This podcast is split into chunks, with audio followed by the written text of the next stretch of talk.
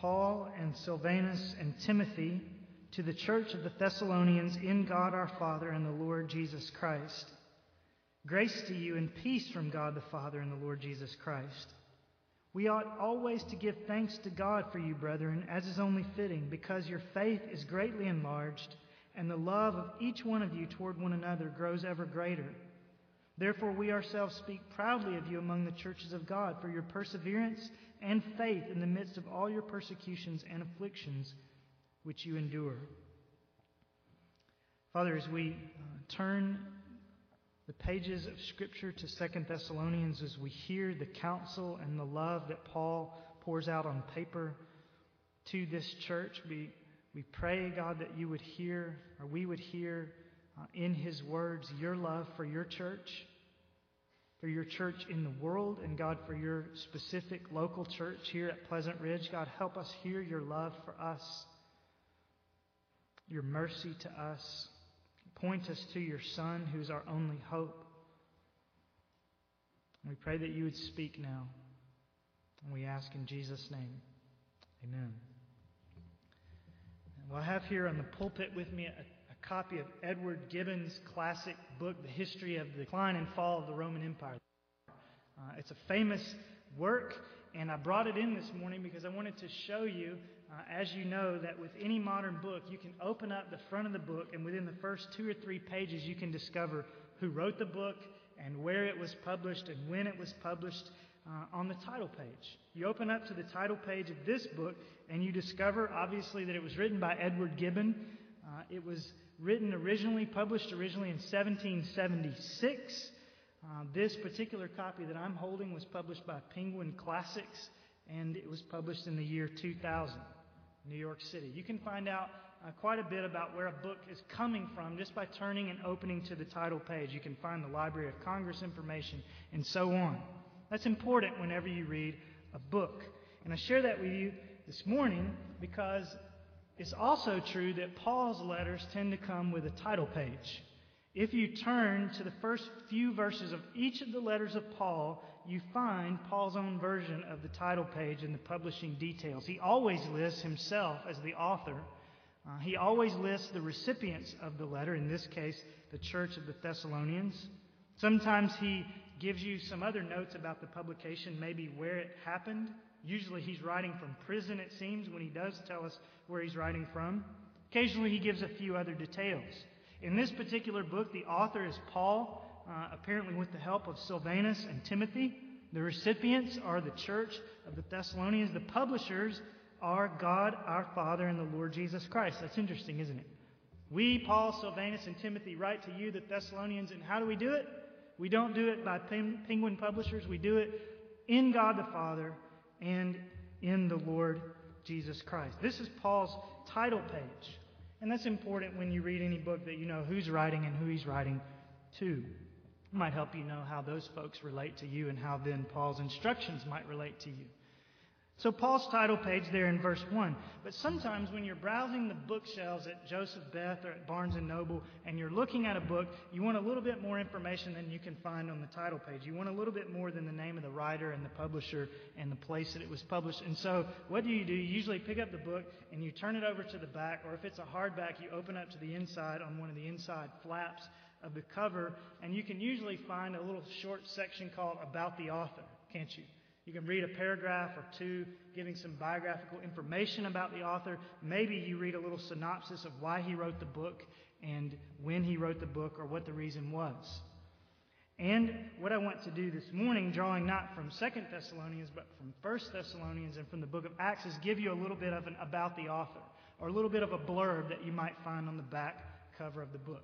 So if Penguin were to come out with the Penguin Classics edition of Paul's Second Thessalonians, what might they put on the back cover? And I wrote a little blurb. If, if they ever want to publish this, they can call me and they can put this on the back. But here's, here's the blurb on the back of Second Thessalonians if you get it in the bookstore. In the year 49 AD, the Apostle Paul, once a rabid persecutor of the church, packed his bags and set out on his second journey as a Christian missionary. That's shocking enough to make you want to read. After passing through Israel and then Lebanon and then Assyria, modern day Assyria, he made his way westward across what we now know as Turkey. For you, westward, I guess, is this way, across modern day Turkey. And by 51 AD, he set sail to Greece. When he landed at Greece, he preached successfully but briefly a campaign in the metro, uh, metropolitan city of Thessalonica but that campaign turned for the worse. After only three weeks, it seems, of preaching, Paul uh, was run out of town by an angry mob of religious zealots who didn't like that he was preaching Jesus and the resurrection of the dead. And so now, a few days travel away in Corinth, Paul sits down and he writes originally First Thessalonians to comfort the church of the Thessalonians, and then he writes shortly after Second Thessalonians. And in this book, he rebukes some of the people for their laziness he answers the questions that they have about the end times. People always have questions about the end times, and Paul answers their questions, and he also seeks to comfort them because they're still undergoing great persecution. That's a little bit of a quick summary of how Paul and the Thessalonians got tangled together. Now, let me fill in a few more of the details about this particular book. Paul's preaching stint, as I said, in Thessalonica seems to have only been about three weeks. You can read that in Acts chapter 17. When the riots forced Paul to flee to another city, you can imagine, having only preached three weeks, that there was so much more that still had yet been said. So much more counsel and leadership that he wanted to give to this infant church in Thessalonica. You imagine trying to share the gospel with a coworker who's never heard of Jesus before, and imagine how much or how little you could actually share in three weeks if you were never going to see them face to face again. That's what happened with Paul. And so he's sitting in Corinth and he's worrying about the Thessalonians. And the first thing he does is he sends his trusted assistant, Timothy, to check on them and to encourage them. And Timothy comes back with a good report, and then Paul sends them a letter. We call it First Thessalonians to encourage them, to speak to them about the hope of Jesus coming. That's one of the main themes of the letter, First Thessalonians, isn't it? The blessed hope. And so he writes to them. He encourages them to follow the Lord. He encourages them to remember that Jesus is coming soon and that the persecution won't last forever. So far, so good. But within a brief time, somewhere between 1st and 2nd Thessalonians, someone had taken the ball and run a little bit too far with it in Thessalonica. In other words, someone had taken Paul's teaching on the second coming of Christ that we looked at a week ago, and they had twisted it and exaggerated the imminence of Christ's return, the soon coming of Christ. They had exaggerated that to the point that some of the people in Thessalonica began to believe that Christ had already come. And they had missed out. They'd been left behind. You see that in chapter 2, verses 1 and 2 of 2 Thessalonians. And other people, because of this exaggerated teaching on Jesus is coming any day now, thought, well, Jesus is coming any day now, so I might as well just quit my job, chapter 3, verses 6 through 13, store up a few canned goods, and sit out on my patio watching the eastern sky. So there was chaos in this church. Some of the people were afraid they'd been left behind, and they were weighed down with despair. And other people had quit their jobs and they were weighing everyone else down by being busybodies and by mooching endlessly off of everyone else's benevolence. And so there were big problems. You can imagine the kind of bickering that might have been going on, the fear, the tears, and so on. This church in Thessalonica was in desperate need of some wise apostolic counsel. And so Paul writes this book to answer all these problems that are going on in the church. So that's kind of the blurb on the back of the book. But I want you to turn back to the inside, turn back to Second Thessalonians now, the inside of the book, and you remember that when you're looking at a book, you turn past the title page, and very quickly, uh, one of the next things you come to is usually the preface. What is a preface? It's usually a brief word from the author to the reader explaining why he wrote the book, how he hopes it will be used, how it should be read, how it should be understood, and so on. Just a brief word introducing the book. Now, most of us, when we read a book, what do we do? We skip right past the preface because we want to get to chapter one and we don't think that the preface or the foreword and those kinds of things are very important. Many of us do. That's a terrible habit, by the way, just in any book reading. Read the preface. The author wrote it for a reason. But many of us skip past it, and I think many of us continue that error when we read Paul's letters. Paul's letters always begin, as I said, with a title page of sorts, introducing himself and telling us who he's writing to. In this case, again, it's verse 1 Paul and Silvanus and Timothy to the church of the Thessalonians in God our Father and the Lord Jesus Christ. And he always goes on from his title page, his brief introduction, to a sort of preface. And it's usually very similar to what we find in verse 2 here Grace to you and peace from God the Father and the Lord Jesus Christ. And as I said, when we read Paul, we're tempted to just blow right past these initial greetings, especially if we've read Paul's letters numerous times. We always hear him say, Paul and Timothy, or Paul and Silas, or Paul and whoever, to the church at X, grace to you and peace. And we see that again when we come here and we think, well, Paul always says that, just blow right past it. In fact, the phrase grace to you and peace that's there in verse 2 is at the beginning of 10 of Paul's 13 letters. So we almost take it for granted. But I want just to pause this morning and tell you why I believe that the Thessalonians would not have taken verse 2 for granted. They wouldn't have hurried on into verse 3 or verse 5 as we might be tempted to do. Think about Thessalonica. Picture yourself in Thessalonica in 52 AD or thereabouts.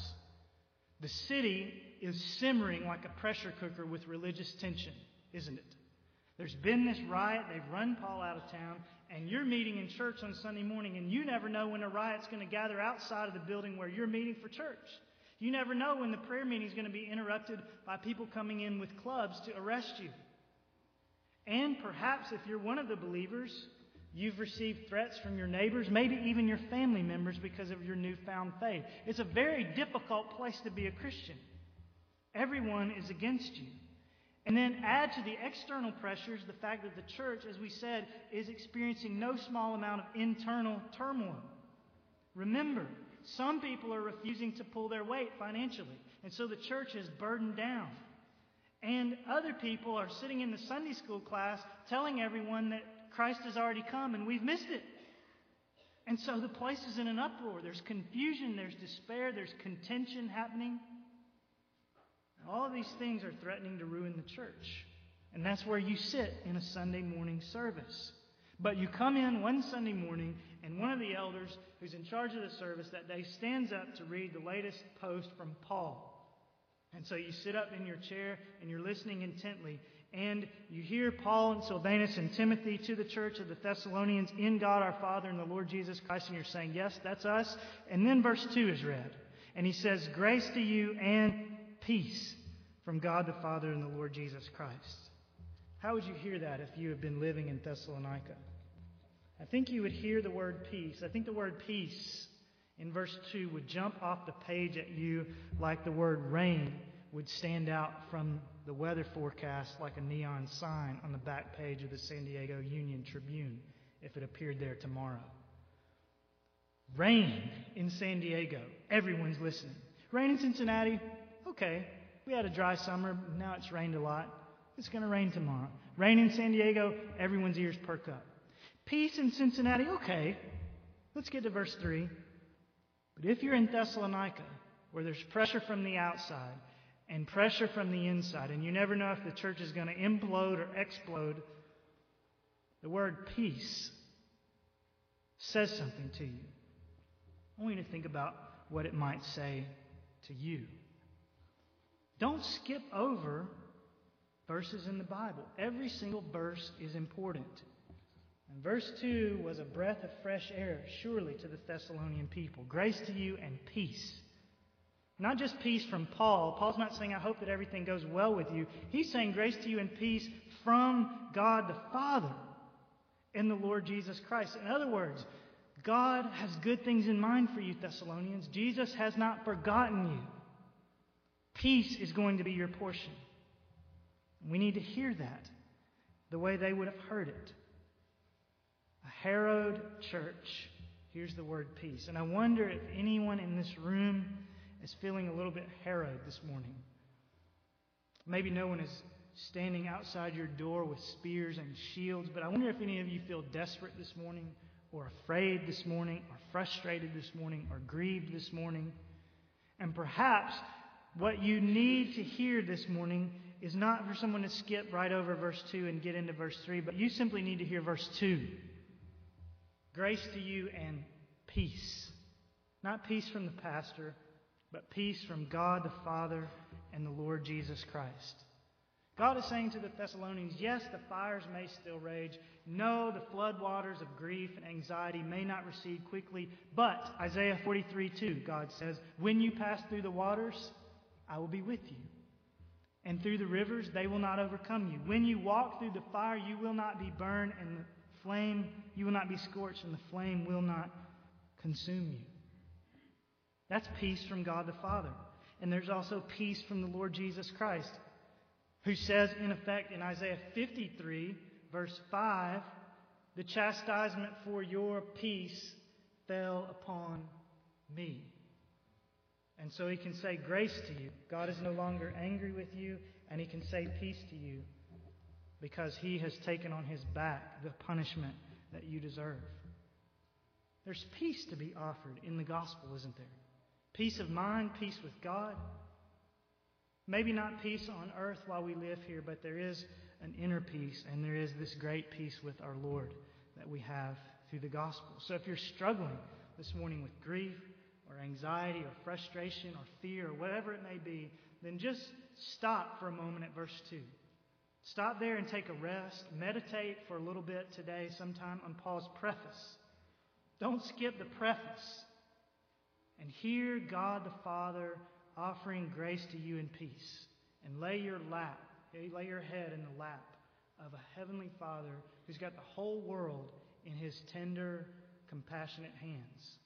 And hear the Lord Jesus Christ in verse 2 offering grace to you and peace. And place your hand in his hand and feel the scars where iron stakes were driven into his flesh to drive home the fact that the punishment for your peace has been laid upon him.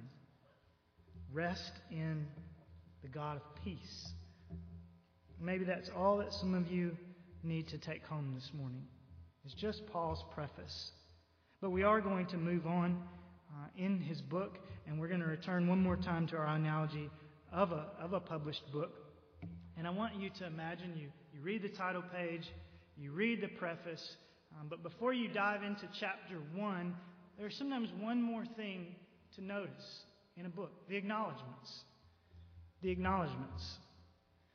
Don't breeze past those either. They're interesting, they're helpful to read. Acknowledgments are like little thank you notes tucked into the beginning of a book. That's what they are. And so the writer may list those who helped him research, or those who helped him edit, or those who helped him index the book. He may thank um, those who encouraged him along the way. He may thank those who fronted the money to publish the book. He may thank his wife or his kids or his high school English teacher all sorts of people that the author wants to thank. And it's important. You get a look at the heart of the author when you see the people that he thanks. And when you open up the letters of Paul, again, you find this section there. You find the title page, you find the preface, you find the acknowledgments. Paul almost always has a section where he's giving thanks to certain people and thanks to God. Sometimes he makes mention of a secretary who wrote the letter at his dictation. Sometimes he thanks the recipients of the letter for the way he sees that they're obeying God and the warmth that they have shown him. And he almost always has a sentence or two of special thanksgiving for God, particularly for his work in the people who are receiving the letter. And in 2 Thessalonians, Paul's acknowledgments come to us in verses 3 and 4. He says, We ought always to give thanks to God for you, brethren, as is only fitting.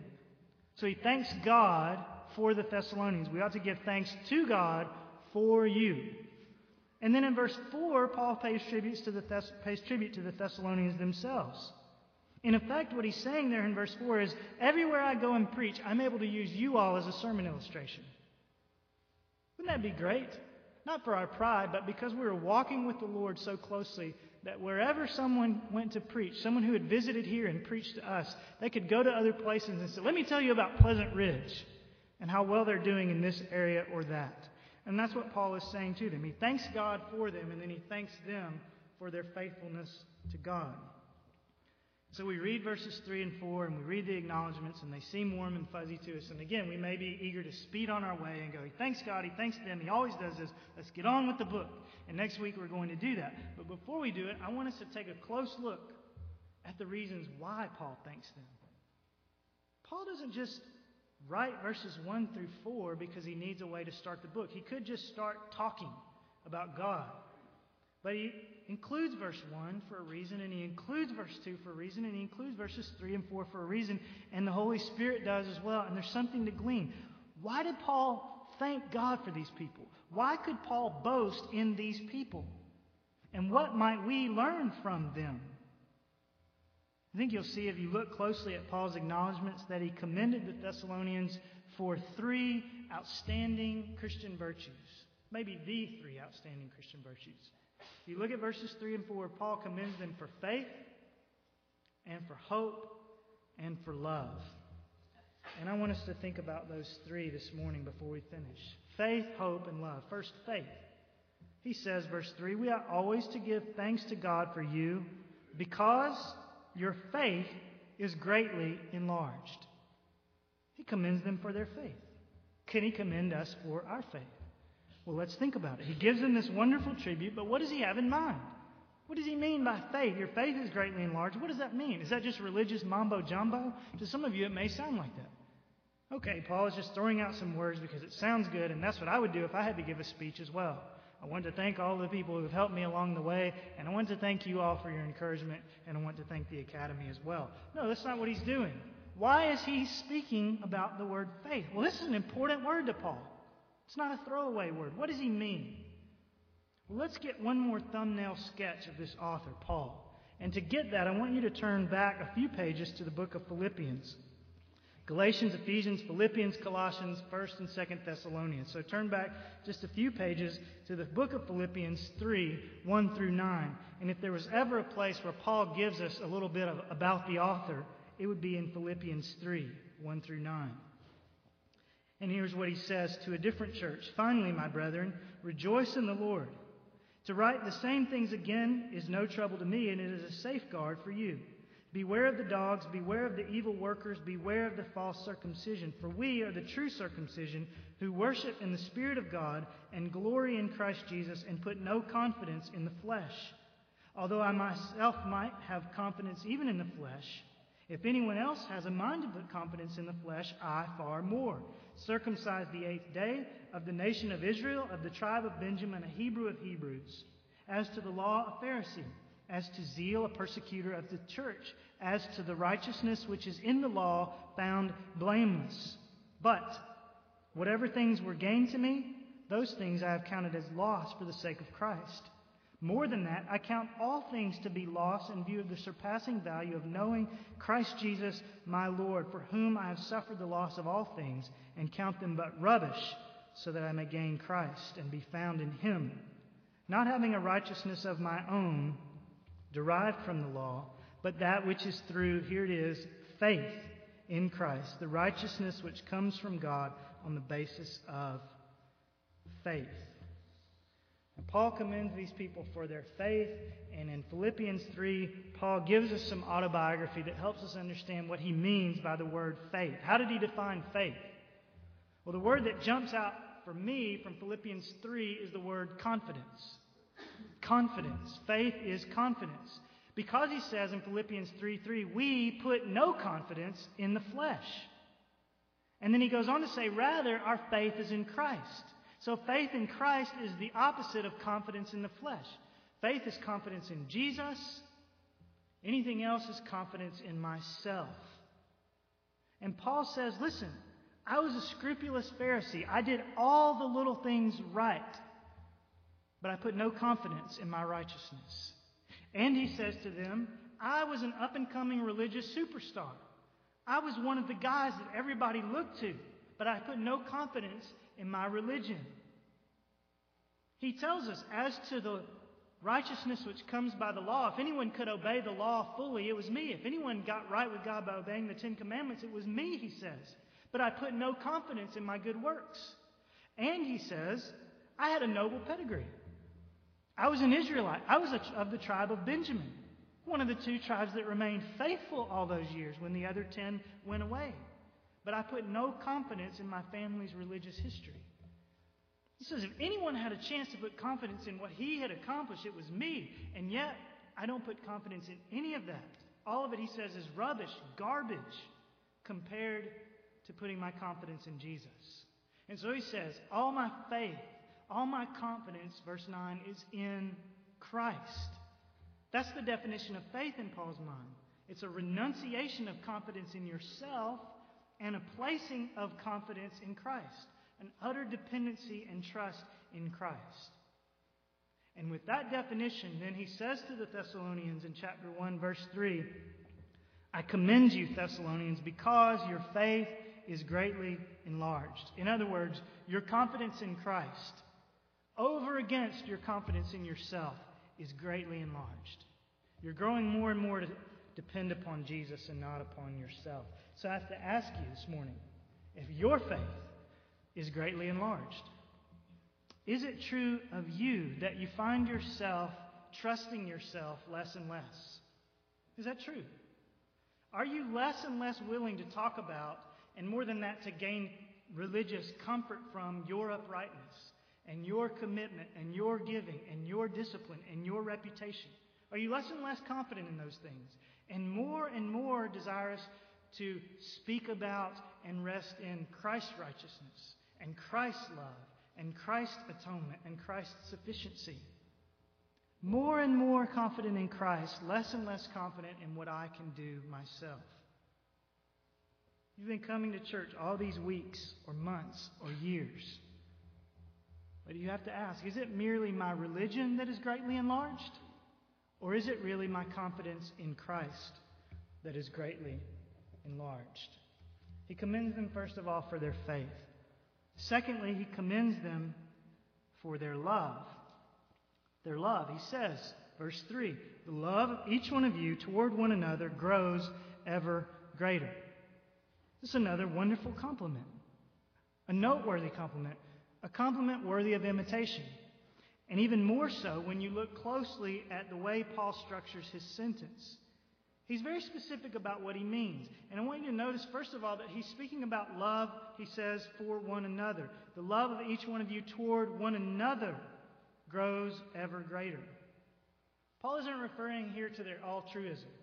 He isn't referring here to nice projects that they may have done in the community. He's not referring to them sending money to the mission field. All those things are important and have their place. But that's not what Paul is commending here. Here, Paul is referring to the fact that the church was becoming a family. Really, a family. Not just a gathered group of people, not just people who knew one another, not just people who were friendly, not just people who liked to hear the Word of God, but a family. They were serving and caring for one another. We don't have a picture of what that looked like in Thessalonica, but we do have a picture of it in one of those churches that Paul used to persecute, namely the church at Jerusalem. Acts chapter 2, verses 44 through 46. We come to these verses again and again because this is so much what God wants for us. Listen. And about the church in Jerusalem. And all those who had believed were together and had all things in common and they began selling their property and possessions and were sharing them with all as anyone might have need. Day by day, continuing with one mind in the temple and breaking bread from house to house, they were taking their meals together with gladness and sincerity of heart. Now, those are specific things. That's not pie in the sky, everybody was a nice person. And those kinds of things are happening here at Pleasant Ridge. They are. Some of you can attest to that. But they don't mainly happen on Sunday mornings. They happen on Saturday afternoons, they happen on Friday evenings, they happen on Wednesday nights. They happen all throughout the rest of the week when we're looking at one another and sharing meals together instead of just looking at me. And so I want to say to you that it's the inconvenient moments and it's the unplanned moments that go into making a family, not just the Sunday morning service. And I want to ask you if you're part of that. Could Paul write of you, your love toward one another? Not your kindness, not your giving, but your caring for this group of people that sits all of us within a few feet of one another. Is that kind of love growing for you? I hope so. And I want you to notice also that Paul stresses the personal quality of their love for one another. He says the love of each one of you toward one another grows ever greater. Each one of you. Now, in Greek, the emphasis on the individual is even more obvious because in the Greek, he repeats this idea of each one three different times. He could just use the Greek word that means each. Therefore, the love of each of you increases. And that would get the, the point across, wouldn't it? Each person loves one another. But he uses three different words, all of which uh, speak of the singularity, the individuality of their love. And if it weren't such poor English, you could translate this Greek sentence something like this The love of each one of you, all of you, individually, for one another grows ever greater. Because Paul sticks the, all three words in there each, all, individually. They're all there.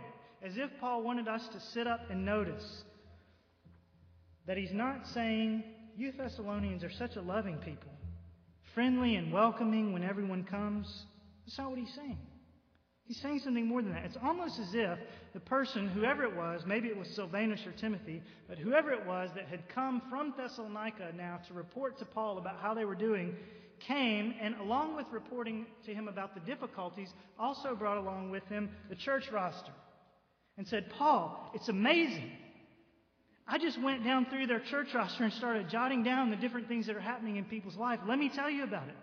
And he says to him, Andy, you know, is coordinating meals for all the widows. And Bessie has been watching Caroline's kids while she's been sick. And David's been mentoring several of the young men in the church. And Eloise, praise God, has gotten rid of her TV and started praying all day now that she's retired. She prays through the church roll every day. It's amazing, Paul, what happens in this church. The people, each one of them, all of them, individually, are showing love for one another.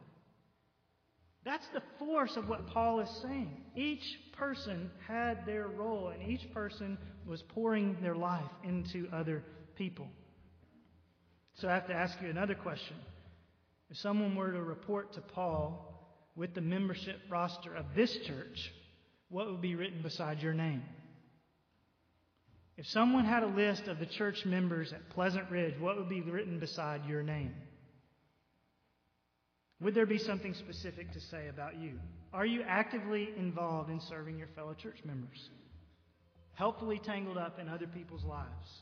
Is your love for your brothers and sisters in Christ in this room a generic, she's a nice person kind of love, or he's a really good guy kind of love? Or are you getting your apron dirty and your schedule rearranged because you're serving other people? It's an important question to ask. Paul says the love of each one of you toward one another should be growing ever greater. Faith, love, and finally, hope.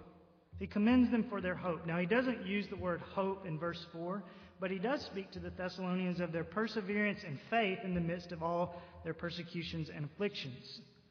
And normally, when we think about enduring under trials and doing so with perseverance and faith, the word that, that we use is the word hope.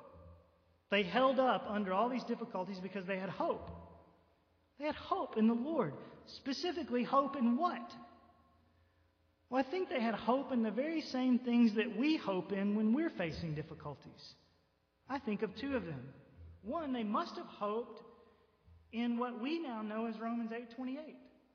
Surely, they hoped in the fact that they knew that God works all things together for good to those who love God, to those who are called according to his purpose. Now, Paul hadn't written that verse yet, probably, but it was such an important Bible doctrine, and it is such an important Bible doctrine, that surely Paul taught that truth to them. This is one of the things that if you had three weeks, you would teach them this, especially if you know they're going to suffer. You would teach them Romans 8:28. All this stuff that's happening, God's working it for your good. He's working it for your good. And so I think they would have said, yes, we wish things were different. We look forward to the day when all of these trials will be over, but we know that these trials are not out of God's hands. Our God has a wise and loving, sovereign purpose for us, and He will work for our good, and He will work for His glory in the sufferings that we're enduring. And so I just ask you if you have that kind of hope when you're suffering. Do you suffer with a woe is me attitude, or do you suffer with a Romans 8:28 attitude? I don't like to suffer, but I know God is doing something good, and I can't wait to see what it is. That's what gets you through. And I think they hoped in that. That's why they were able to persevere with faith. And secondly, we know that they persevered with faith under their trials because they hoped in the coming of Christ. They hoped in the coming of Jesus. No matter how bad things got, they knew things won't always be this way. Paul had taught them that in 1 Thessalonians. That's why he wrote the letter partially to say to them, things are difficult now, you're grieving and you're suffering, but things won't always be this way. Christ is coming. And so they could say, even if someone in our church is martyred for his faith, and perhaps that's why last week they were grieving. We know someone had died, perhaps someone had died because they'd been martyred. And so they could say, even though we're losing our lives for our faith, Jesus is going to return, and 1 Thessalonians 4:16, the dead in Christ will rise. There is hope for us. And so, no matter what happened, they knew Jesus was coming. They knew Jesus would wipe away every tear from their eyes. They knew that there would be no more pain or sorrow. They knew that Jesus would right all the wrongs. They knew that Jesus would avenge their blood. They knew that Jesus would come and he would bring with him a new heaven and a new earth in which righteousness dwells. And so they had hope.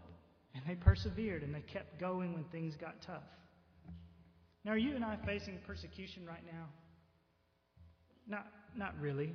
Some of us may face a little difficulty from people who give us a hard time for our faith, but we're not facing persecution anything like what they were going through. But before some of us die, we probably will be. Because I believe that some of you God may call to be missionaries of the cross, and He may send you to the remotest parts of the earth and the most hostile places on earth, and you're going to need hope.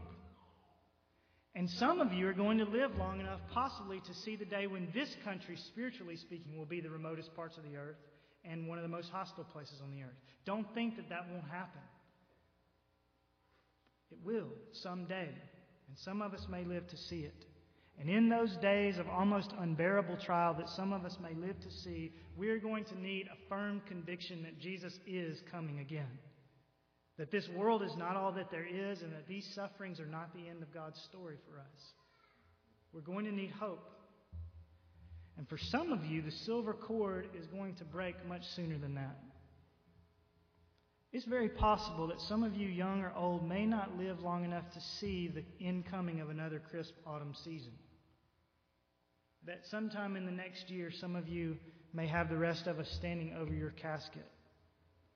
And in that dying day and in that dying hour, whenever it may be, you too are going to need hope that will not fail you then. The hope is found in nothing less than Jesus' blood and righteousness. The hope that we have is found in Christ alone, who died for us and who ever lives to make intercession for us and who is coming soon to bring us home forever. So that the author of Hebrews says, This hope we have an anchor for the soul, a hope both sure and steadfast. Do you have that kind of hope? Would you like that kind of hope? It's found in banking your life on a crucified and risen and soon coming Savior.